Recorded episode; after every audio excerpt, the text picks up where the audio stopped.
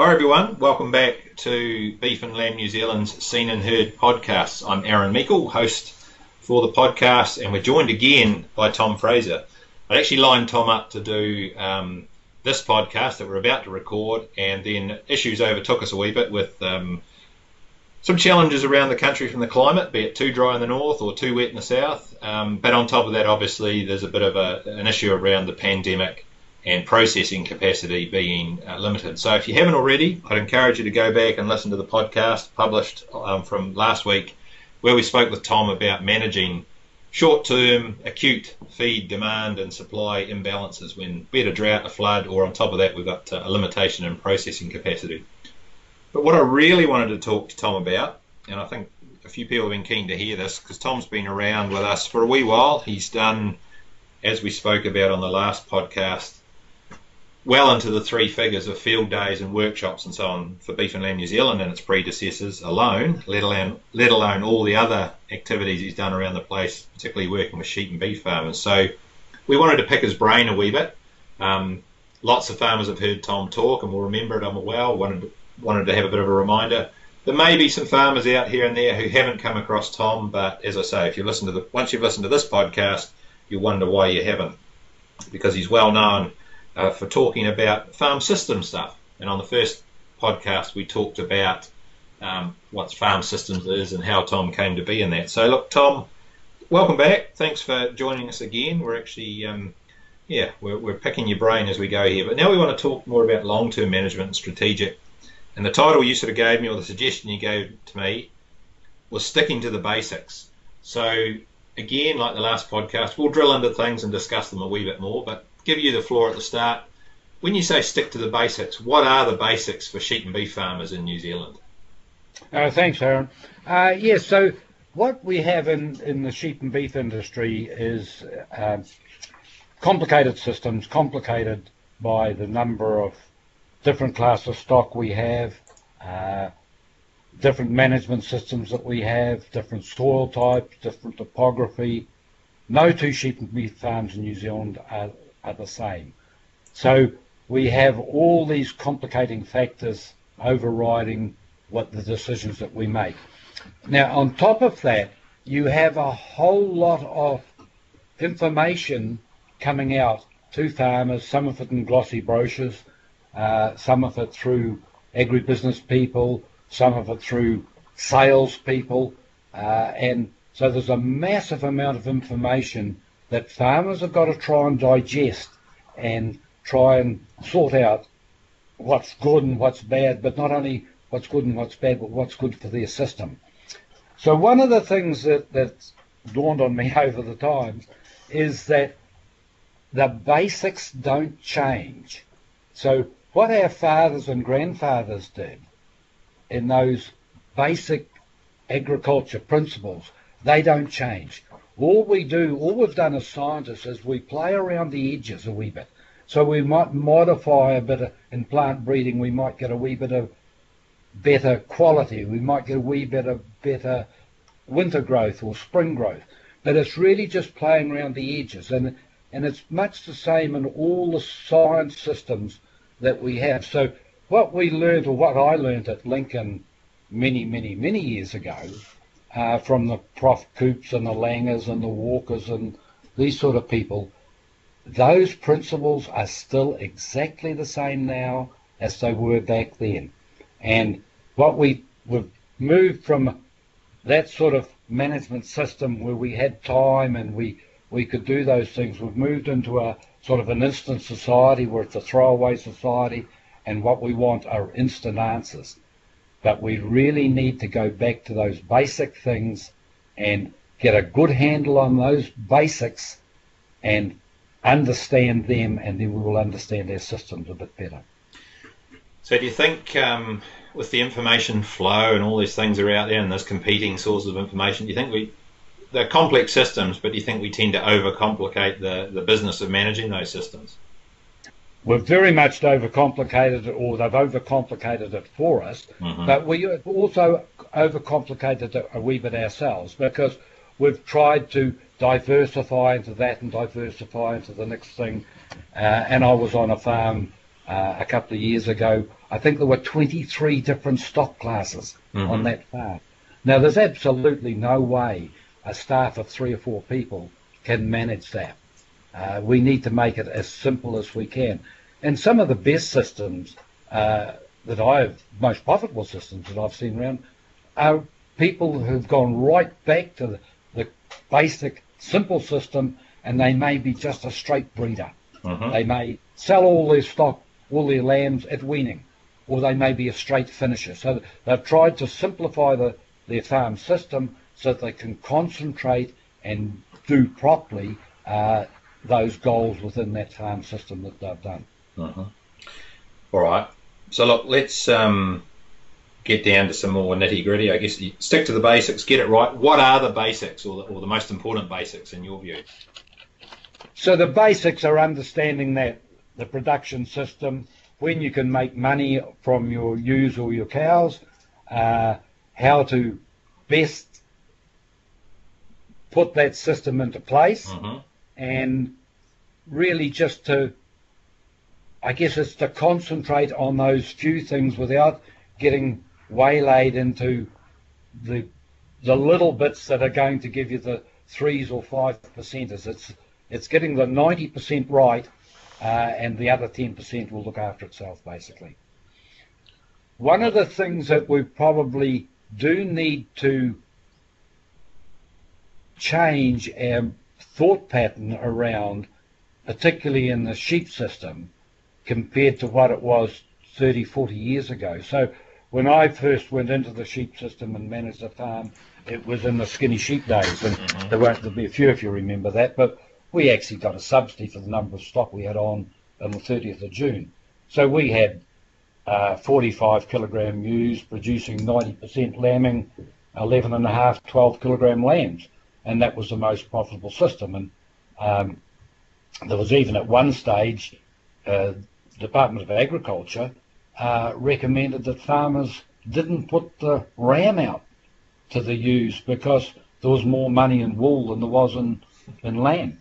I think those sort of things have changed. But the big thing that has changed from that period of the so we'll call it the skinny sheep day to the modern ewe is the lambing percent.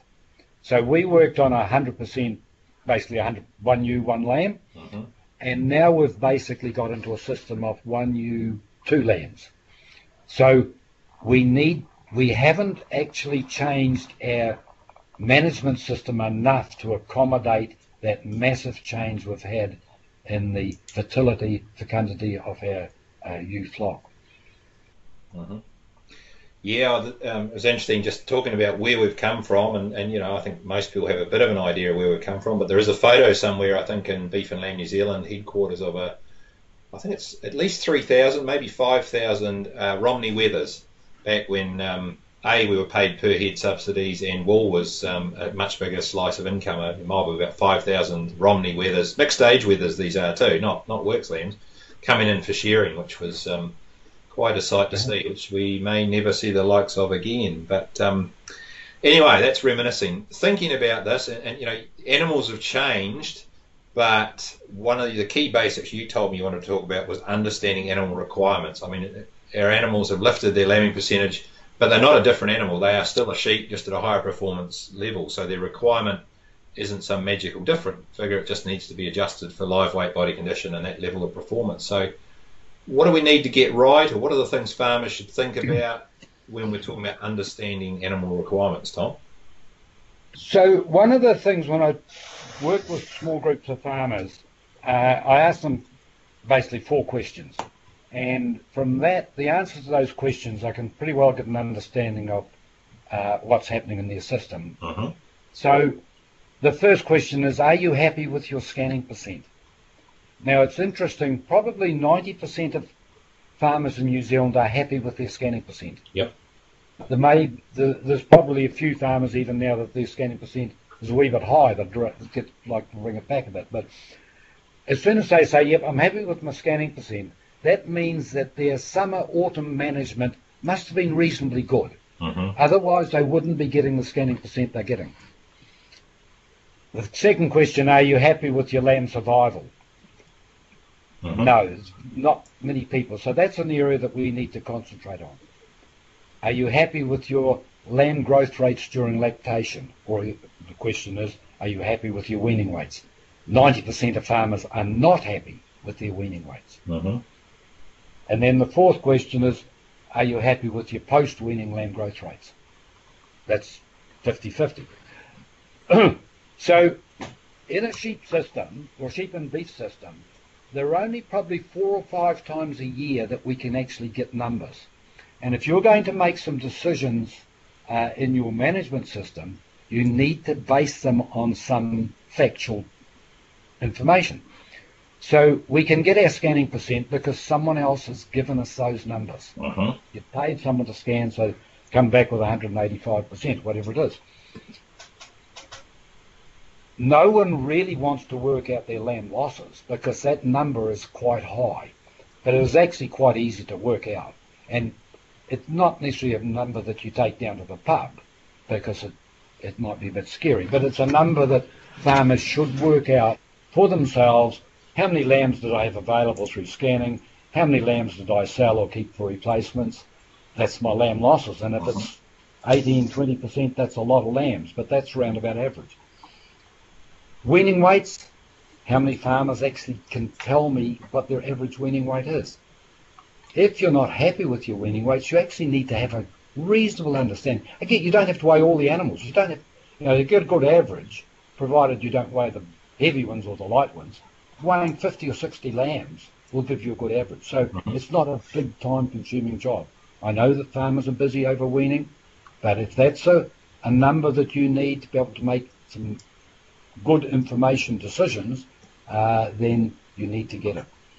So most farmers will tell me their weaning weight is 28 or 30 kilograms or 32 kilograms, average weaning weight. And we know from the numbers that beef and lamb have that probably the average weaning weight in New Zealand is probably only 26 or mm-hmm. 27. We're not talking about lifting it a lot to make a massive difference. So we need to do that. And the key driver in a sheep system is the kilograms, the key financial driver is the kilograms of lambs weaned per hectare. So the higher that number is, the more money we're going to make. So we need to put around that lamb survival and the growth lamb growth rate during lactation. That's the two areas I see that we need to really improve our system. Mm-hmm.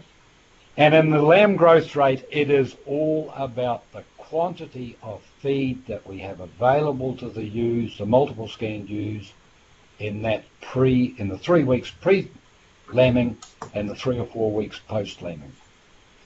So all our management system, when we have high scanning percentages, is to be, should be looking at how am I going to supply sufficient feed for my ewes in that six or seven week period just prior and just after lambing because that's going to have a dictate my lamb a big influence on my lamb losses, my ewe losses, and my lamb weaning weight.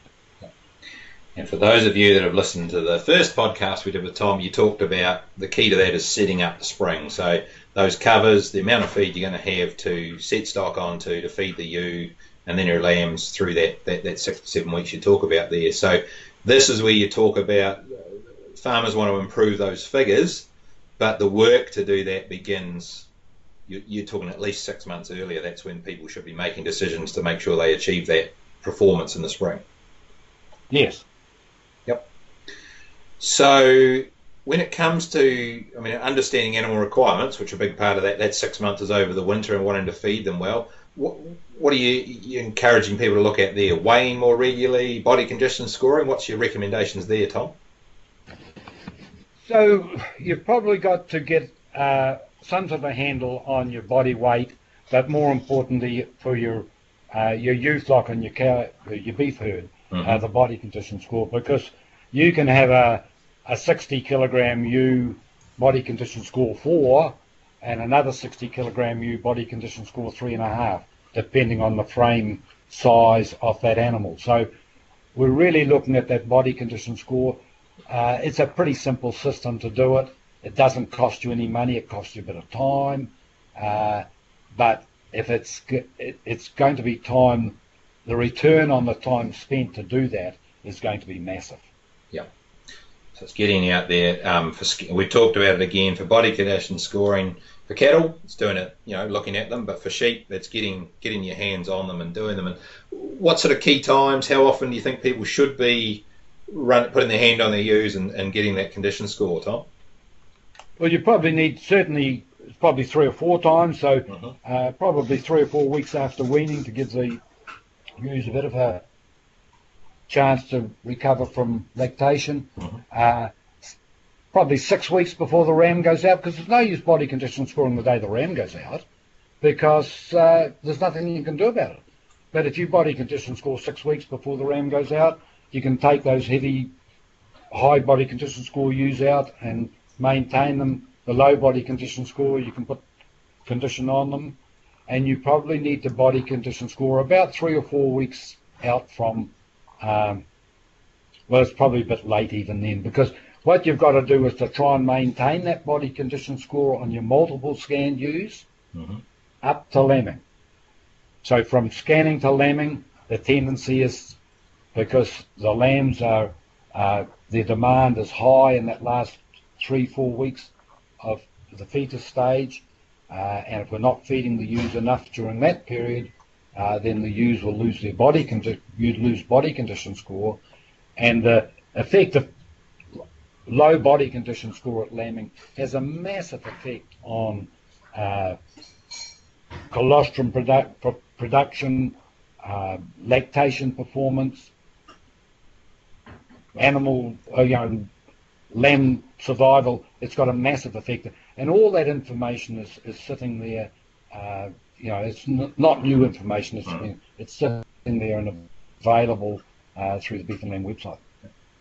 And what the key point here, I think, you know, you talked about you weigh 50 or 60 to get those averages to help you work out pre-wean lamb live weight gain, post-wean lamb live weight gain, those sorts of things. But with body condition scoring, what you're talking about here is putting your hand on every ewe in the flock. So because you want to identify the the big girls, the, the heavy girls, the well-conditioned girls, but you particularly want to identify the light girls that you can take out and look after. Yes, it, it sounds a big job, but if if you're straight off the shears, you may be able to do a visual thing. But once they get a little bit of wool on them, you really do have to put your hand on. And uh, as I said in the, the first podcast, you don't have to give them a score two, two and a half, three, whatever. It may be just that you have your own scoring system and it's just high body condition score, good body condition score, light body condition score. It may be that you just put them into three uh, three criteria. So that's the you're talking about animal requirements, and, we talked in the first pod, podcast, and certainly on the Beef and Lamb website, there's lots of information about once you know weight, body condition score, what you want to do with them, how much they need to be fed, and those sorts of things. The other key thing you talk about is is feed budgeting. Um, that's a pretty big subject, but and we've talked about it till we're blue in the face for years in sheep and beef farming. What do you think we what are we getting wrong with feed budgeting? Why aren't we doing it more? Why how can we why should people do more of it? I, I think as soon as you mention feed budget, people think that that's it's pretty complicated. You've got to do it for the whole farm. I've got a whole lot of hill country on my farm. It's difficult to measure pasture growth. I've got some scrub areas. What do I do with them? I've got all these different stock classes.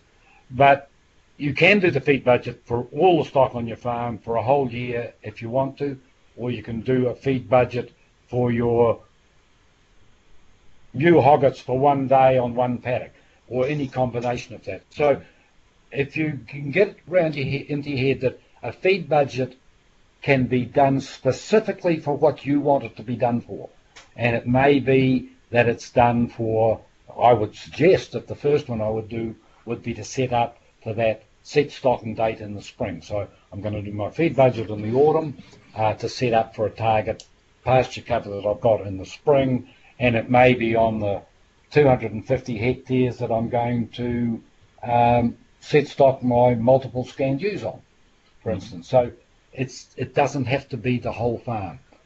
Uh, once you see the benefits of it, you know, dairy farming is a very simple. Dairy farmers have made a very simple farm system because they only have milking cows on. So as I say to dairy farmers, you don't actually have to have a lot of brains to be a good dairy farmer. but a lot of dairy farmers do have a lot of brains. But the reason is that they've made a very simple system, and dairy farmers are very good at feed budgeting because they know from experience the importance of doing that feed budget. What impact? They're not doing a feed budget just to get a whole lot of numbers and fancy graphs. They're doing a feed budget to actually make money. And that's the purpose of it, to make money. How can I up my system to make that last extra 10% or 15%, whatever it is? So dairy farmers, a lot of them will do a feed budget every, every week. Nearly every dairy farmer will do an autumn feed budget to set up for the spring. Nearly every dairy farmer does that. For a sheep farmer, it is just as important, and the returns are probably more important and greater than they are for a dairy farmer to be able to do that uh, feed budget in the autumn to set up for the spring. So I think it's a perception thing that oh, feed budgets are for dairy farmers. Uh, feed budgets are very difficult. They are difficult if you're going to do a whole farm for a whole year. But if you can bring it back to a simple, uh, a more simple system that you're just doing it for a particular area of the farm for a short period of time, uh, then you'll probably find. And I think the other thing is that a lot of people think that when we do a feed budget, we're looking at exact numbers. And a computer tool will come out with exact numbers. It'll come out with 243.5 or whatever. But what we're looking at is here around about. So if we're in within 5% or 10%, that's going to be much better than actually not having any number at all. Yeah, I said it comes back to you, you know, just harking back to, to the dairy system. It sort of harks back to what you said about sticking to the basics. What they've done there, you could argue, is very clever. They've focused on what makes the money and, and made a very simple and efficient system that you can then manage quite um, precisely. But we don't have that, or we don't tend to have that in sheep beef farms. You talked about it getting overcomplicated, but I think that's the key point there, is that it doesn't. Don't let the perfect be the enemy of the great, as the saying goes. It doesn't have to be absolutely precise in your assessment of feed demand, covers, pasture growth, etc. It's a process. You revisit it, but it's going to be more accurate than uh, in, than just, um, I guess, looking out the window and hoping. Yes, Yep. we we've got to have some information to be able to base our decisions on. Mm-hmm. And a dairy farmer gets it twice a day. It's easy. Yep. You know, they can say pretty much straight away if something's going wrong. In a sheep and beef system, we only have about four or five times a year that we can gather this information. Yep. So it's important that we do gather the information that is available to us. So one of the bits of information that you do have to gather, so you know, somebody comes and scans, or you've got a set of scales which give you a nice precise one. I think one of the ones that can often uh, cause concern for sheep and beef farmers, particularly because there tends to be variation within their farm with hills and flats and easy and easy rolling and steeper stuff, is that assessing pasture cover in particular. So again, uh, what do you recommend the farmers do here? It doesn't have to be the full cut a quadrat weight and that sort of thing to get very precise. It's you're talking something that's good enough or close enough will work. Yep, and there are, there are tools available. There's the sward sticks available. to the rising plate uh, available to get some reasonable idea. And you know, on a, on a larger property, mixed hill, flats, rolling country, etc., you've probably got I don't know, maybe five or six different block areas or similar types of land. So it might be that you've got an area of uh, easy rolling country, another area of a wee bit harder rolling country, uh, so much steep high country, uh, and an area of easy flats. So you have those as blocks. So what you're looking at there is you're not going to out and monitor uh, every paddock on each of those different types of land classes. It may be that you just have monitor paddocks. So again, you go back to those same paddocks, and they're the paddocks that you actually measure uh, so to get your range of uh, pasture covers to be able to put into your feed budget. And I think again we've talked about you know if the simpler it is or the, the easier you can make it on yourself to do it, the more likely it is to get done. And I think one of the key things you've talked about too is that you know feed budget shouldn't be something you do and you put on the shelf and forget about it. It's got to be a what we call a living document. You know, you you want people to revisit it what every three or four weeks. Certainly over that uh, autumn period, is it? You don't have to do a feed budget in the spring, uh, like once you've finished lambing in September, October, November, because you're probably feeding as much as much as you can to yep. them at any rate. Uh, and once you get into September, sorry, into October, late October, November, uh, you're probably going to the, you've got too much feed. So um, the important time to do it is in that autumn period. Mm-hmm. So, you know, depending on whereabouts you are in New Zealand, if you're summer dry, it may be that December, January, February, March uh, period into April. Uh, in the summer moist environments, it may just be in that February, March, April, May period. So depending on where you are, you've got to decide when the critical times are. So we've, been talking here about typically quantity, you know, how many animals you've got, what they require per head, measuring how many kilograms of dry matter per hectare on, on your pastures or on your crops, which is a whole different issue. But one of the things, one of the bit of work I know you were heavily involved with was around pasture quality, Tom. So, and that was, you know, the Q-Graze program and the Q-Graze workshops, and, and some of that's still certainly involved in the, the Feed Smart workshops now. What are you encourage? What do you think sheep and beef farmers should be doing in that assessing pasture quality field? So, in the, it's it's quite lucky actually because all the work that we did with the predecessor of beef and lamb, I think it might have been the Wool program when we did the work, it was that long ago, but it's still the basics and applicable. Well, we looked at pasture quality on hill country farms throughout New Zealand, uh, and we were basically we were looking at uh, why animals didn't grow in the autumn. But part of the thing that we looked at was pasture quality, and and in 95% of the cases why animals weren't growing or weren't doing any good in the autumn was pasture quality. I think there were 3% where it was internal parasites and 1% where it was trace elements or something. But uh, the majority of reasons why animals don't grow in that autumn summer period, some, sorry, in the late summer autumn period is pasture quality. And unfortunately, there's not a lot we can do about it because we have these diverse systems where we grow far too much feed in the in that late spring period. It gets out of control, it goes rank, uh, and our temperate grasses lose quality over that summer uh, warm temperatures at any rate. So the pasture quality on our hill country is always going to be less in the November, December, January, February, early March period than it is for the rest of the year. So it may be that we need to set up on some of our easier country, uh, 10, 15, perhaps up to 20% of their land area, where we actually try and set it up from mid-spring onwards to try and get it under control uh, so that we can generate some pasture quality over that summer period. If we have a farm where we don't have that area where we can set up for pasture quality over the summer, then it may be that we need we need to think about changing our system. Why are we trying to finish lambs over that summer period? Perhaps we're better off to be selling store lambs. Mm-hmm. So, you know, th- there's no disgrace in selling store lambs. If I can get more money for selling store lambs and I can get for taking them through for another three months and selling them as finished lambs, uh, I'll take the store lamb every option every time.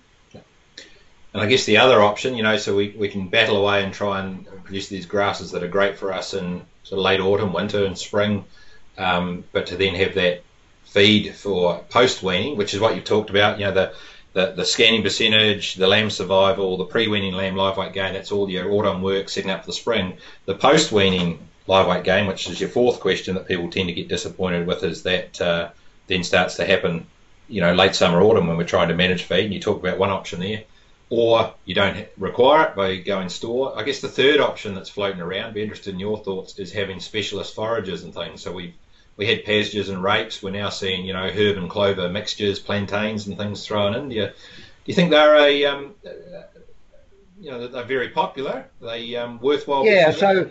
Uh, there's two there's two parts there. Well, the first one is, and we'll go to the summer so-called annual the crop, the the pastures and that sort of thing. it's pretty hard to make money out of a summer crop as a, a one-off crop. Yeah.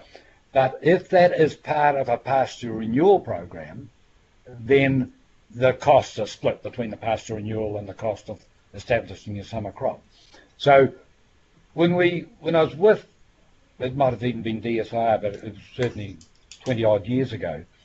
Uh, we did a survey of why people were sowing new pastures. Why, why do you sow down? Why are you sowing down new paddock, new pasture? In over 50% of the cases, it was because they had a bare paddock after a winter crop. Mm-hmm. So, uh, in a lot of cases, they're not necessarily sowing down a, a new pasture to get a new pasture. They're sowing it down because the winter crop was more important than the, the new pasture. You get I'm coming from. But, so in the summer crop, it may be the same thing. They might have gone through a winter crop. they want to go through a another tidy up, so they go through a summer crop before they go into an autumn new pasture. So economically, it may be a good thing.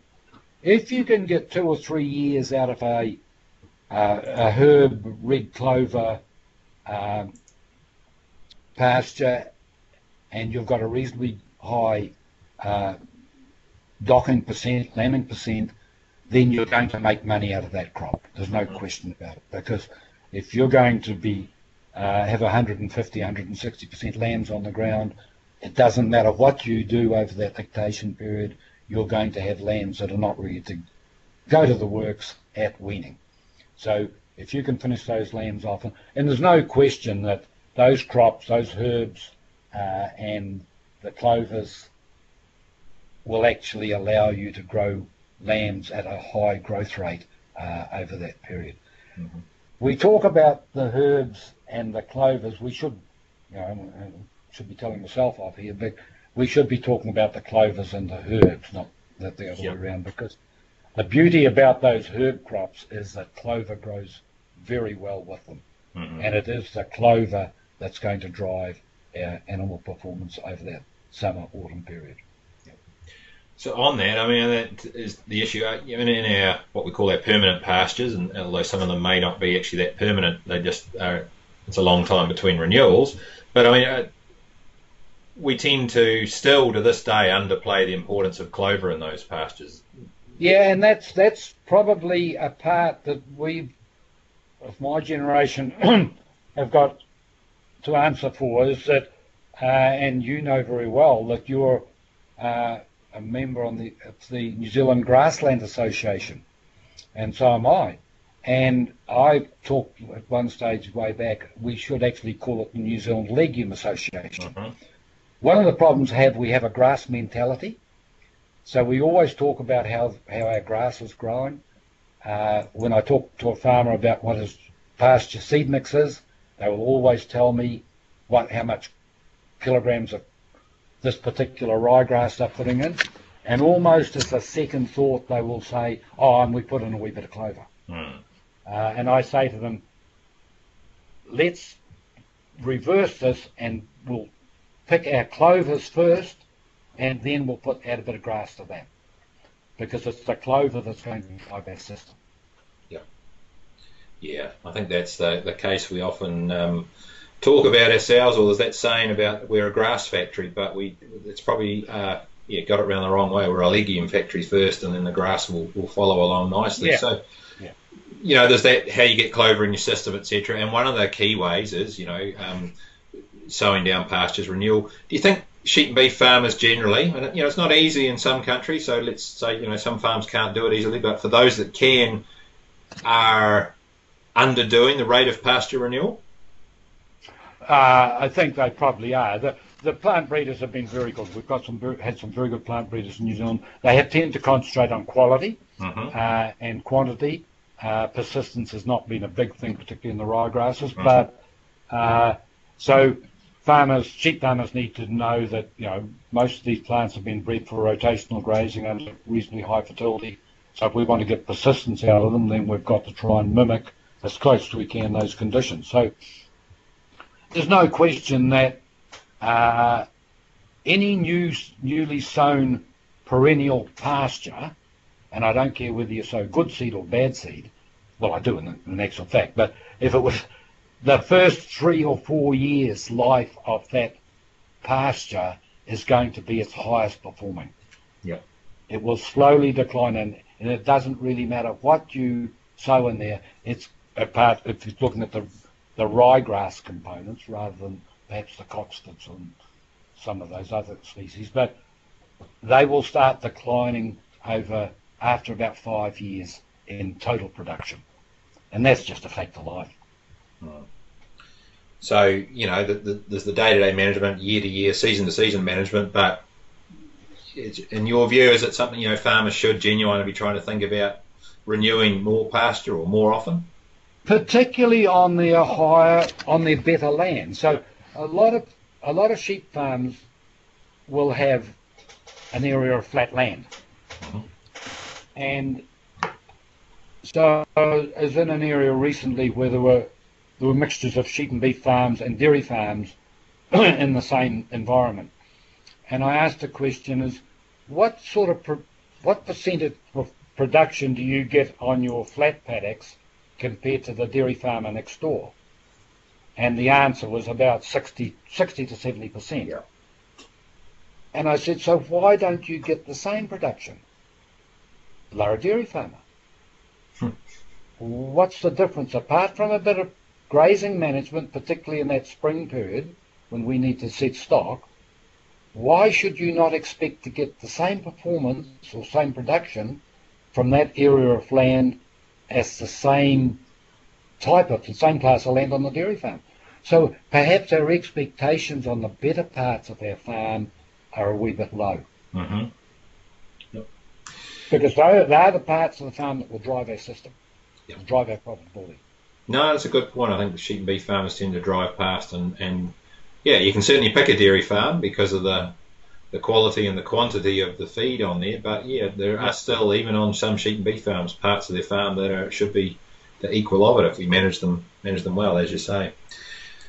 All right, look, I've um, had you on this call for a fair while because we've recorded two in a row. Um, as I said, we've published the first part last week, and um, when you're listening to this one, it'll be a week later that we've put it up. So what have we missed, Tom? What other stuff? If um, this is your opportunity after all your lifetime of working with sheep and beef farmers, the messages you wanted to get across. We talked about sticking to the basics, what those basics are. We talked about having a good handle on animal requirements and monitoring that, the key things to measure, and doing your planning, particularly your feed budgeting. Is there anything we've missed? No, I, I we obviously will have missed something, but that's all right. uh, I, I, think it's you know sticking to the basics, keep it simple. Try and not complicate our systems um, and understand that you know you, you can look over the neighbour's fence and see what he's doing and get some ideas, get some clues, which will help you out. But your system is probably just a little bit different to his or hers, uh-huh. uh, and so you need to, you know, modify. Listen to people, and as I say to groups of farmers, I'm going to tell you a whole lot of information here so there's probably only 10 or 15% that will actually may be applicable to your farm. So you've got to sift out all that information flow that's coming your way and sift out what what is applicable to me. What can I pick up and put into my system that is going to make a change? Yeah. No, it's a good point. There's lots of bright ideas out there, but ultimately it's people's homes, people's business, people's livelihood. It's what they want to do and what will work for them is the key. So Actually, thinking about that, that reminded me of one last question I did want to ask you. We've talked about the things you've seen, things you've observed, the things you'd recommend to farmers, but taking a step back, that bit of a helicopter view, what do you think the industry as a whole, and this is you know Beef and Lamb New Zealand, but the industry as a whole, what are what are things you'd like to see better addressed by the sheep and beef industry as a whole? Well, there's two parts. One is saying about what I'd like to see sheep and beef farmers do, and that's more monitoring. They need mm-hmm. to monitor. The other one is not really your question, but it, it brought it to mind is that in the la- I have noticed in the last 18 months to two, two and a half years, there's a lot more young people in the sheep and beef industry, uh-huh. which is absolutely great. And a lot of those people are really top people. So I've actually got a lot of faith in the ongoing future of the sheep and beef industry because we've used, and probably if you looked at the average age, it's not might be not where we want it to be, but there are a lot of very, very good young people coming through in the sheep and beef industry. It's a good point, and I'd certainly um, you mentioned it before. For those that are members of Grasslands Association, you certainly see it. I don't feel particularly old, but I do when I go to a Grasslands Association conference, and I should turn that around and think it's a positive, as you say. It's good for the industry. We've got so many young people coming in wanting to be part of the industry, so um, it's good to hear. So look, Tom, I don't. I think we've covered a fair bit. As you say, we could probably talk all day and never cover everything because I know you're a, you're a wealth of knowledge. But if there's questions you want to ask Tom and pick his brain, I know Tom, you're still out. Well, obviously not at the moment, but once this is all sorted, you'll be out and about doing workshops and field days and things for uh, Beef and Lamb New Zealand again, at least. So um, yep. If um, I'd certainly encourage you to get along. I know Tom is uh, excellent at yarning over a cup of coffee or a biscuit um, at, at Smoko or afterwards. So he'll be at these things. So we'll wrap it up there. Look, Tom, thanks very much for your time. Um, I know I won't say how long I've been in the industry, not as long as you, but long enough, and I've certainly um, always enjoyed going to your events. There's always something new, and I've learned it and heard a few new things today on the podcast. So thanks very much for your time, and we will see you out there again. Okay, thank you.